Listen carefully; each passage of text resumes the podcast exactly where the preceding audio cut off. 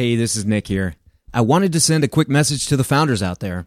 If you're raising your first round of capital and you're not located in the Bay Area, New York City, or Boston, we'd love to connect with you. Newstack leads deals for founders that don't fit the standard Silicon Valley profile and are located in undercapitalized areas. If that describes you, or if you know a startup that fits that description, please send us an email. It's team at newstack.vc. Now, here's a word from our partners. This episode of TFR is brought to you by Pacific Western Bank. Pacific Western is the leading provider of venture debt and banking services to startups, growth stage companies, and their investors. Go to pacwest.com to learn more. Welcome to the podcast about investing in startups, where existing investors can learn how to get the best deal possible. And those that have never before invested in startups can learn the keys to success from the venture experts. Your host is Nick Moran, and this is The Full Ratchet. Welcome to another special release of Investor Stories. On this installment, the experts discuss a startup that they did not invest in, why they passed, and if there was a key learning that now informs their approach. Here's the segment called Why I Passed.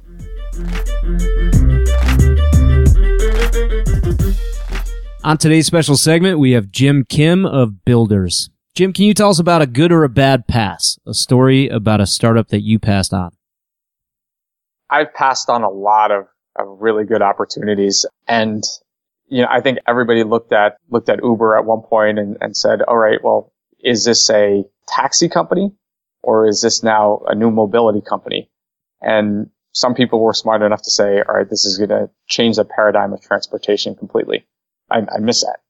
Um, a lot of people miss that. It's, it's hard. So, you know, especially at the early stage where, where so many things have to be right and you have to say, this is, this is something I, I want to work with. It's hard to, it's hard to get it right. This is a very difficult business. And that's why, you know, even the best firms have hit rates around, around the Mendoza line in baseball, right? So, uh, so it's hard, but, uh, but I, you know, I think just being, being able to be part of these opportunities and see these entrepreneurs and, and have them come in and present, even if you're not able to get there, but you see them be successful.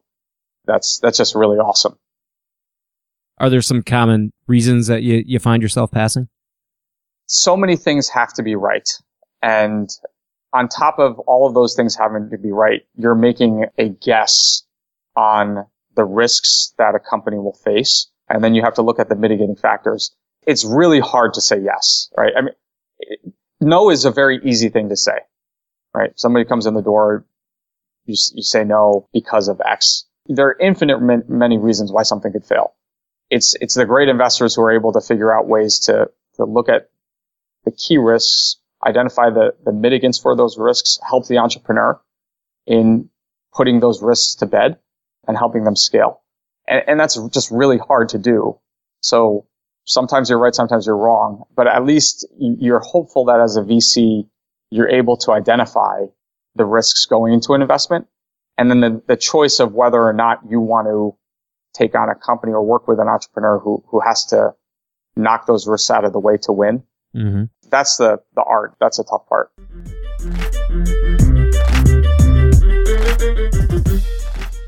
On today's special segment, we have Courtney Reum of M13. Courtney, can you tell us a story about a good or a bad pass? A story about a startup that you passed on? Story about a startup that I passed on. Well, the one that comes to mind is right when we moved to Los Angeles.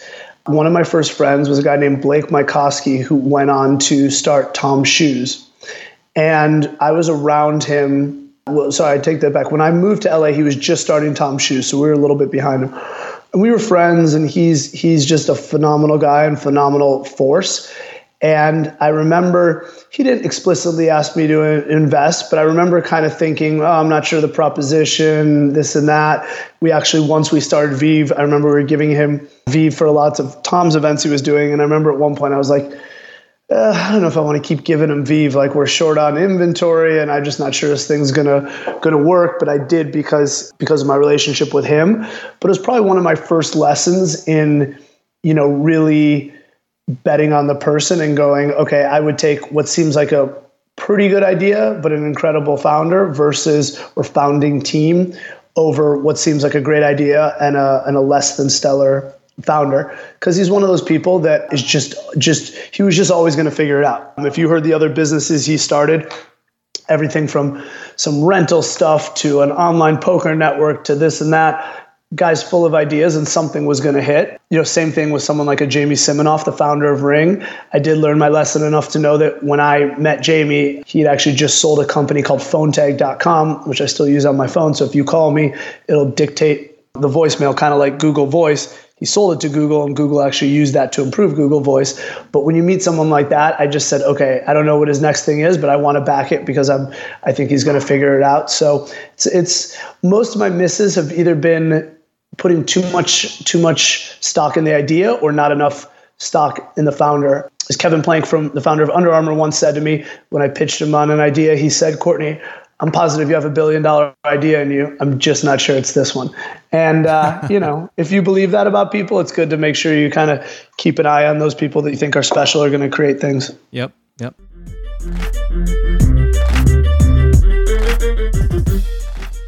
At this point, if you're a VC, you've heard of Carta. You've probably even accepted securities from a portfolio company on the platform. It feels like every new company is using Carta, and there's already 16,000 VC backed companies on the platform. They also offer tools and services for VCs like fund administration. Carta has an army of fund accountants delivering high quality service and dedicated teams of engineers, constantly improving the functionality of their user friendly investor platform with in app quarterly reporting, real time fund metrics, LP portals, and more. It's also easy to switch from an existing fund administrator or to augment your in house team with their service. Learn more about their services at carta.com forward slash investors. In this episode of TFR is brought to you by Pacific Western Bank. Pacific Western specializes in providing financial services to startups, growth stage companies, and their investors, helping to navigate financial obstacles by providing access to funds and expertise. Pacific Western's customized products and team of venture banking specialists provides a banking experience designed specifically with startups and VCs in mind. If you run a tech company or if you invest in tech companies, it's strongly advisable that you build a relationship with the folks at Pacific Western. Go to pacwest.com to learn more.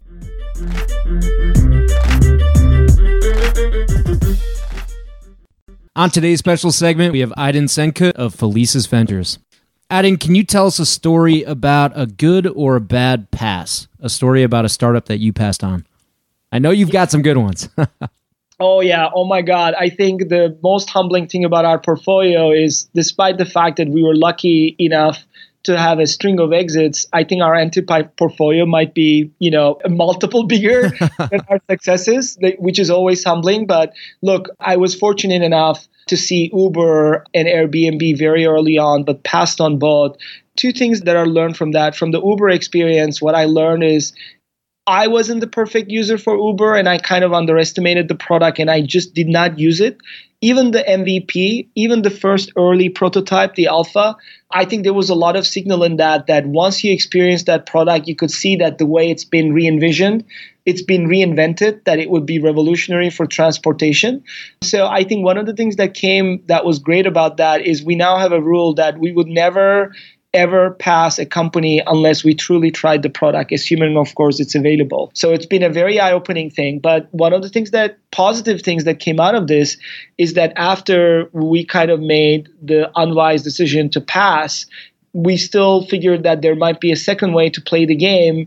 And that's when we found Adyen because we thought that all these companies like Uber and Airbnb, if their stellar growth was to continue, they were supposed to do the same in international countries. And knowing even Google and Facebook getting into problems with some of those, we thought that maybe a good way to play that game a second time is to back a formative payments company. And not surprisingly, the company we back, Adyen, has been successful in you know getting some of the biggest names in tech as their customers. So the thesis worked, and you know we turned the lemon into lemonade, to speak proverbially. Wow, that's fortunate you know, I'm curious how often is it that you guys might have a thesis or a theme or there might be a market that you know needs disruption in a certain way and you you go out and look at the landscape and you you find the companies that are are working in that space and then find one to partner with versus more inbound related deals where you know deal hits your inbox you you look at the market size you like it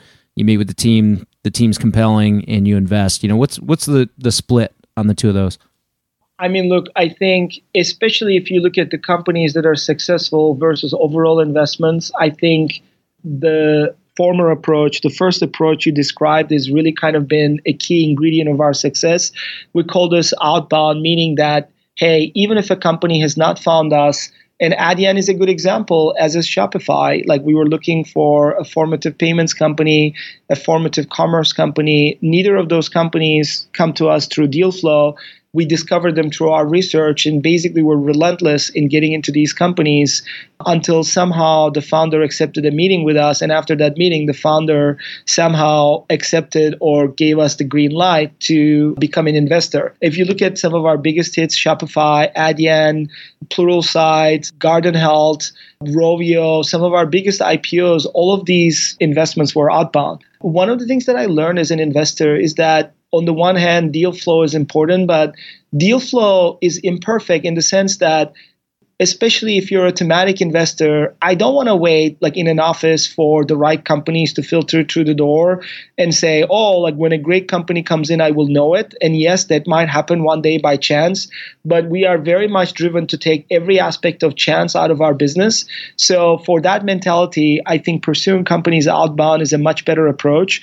And I'm not saying that we don't get great companies referred, but it is so happenstance and you know, somewhat random and, you know, the, the probabilities are so stacked against you, I think you can always deploy like some good mechanism to increase serendipity on that front. But we found that in order to be able to have or aspire to the hit ratio that we, we want to achieve without an, a discipline or without kind of an approach to find companies outbound, it becomes extremely difficult.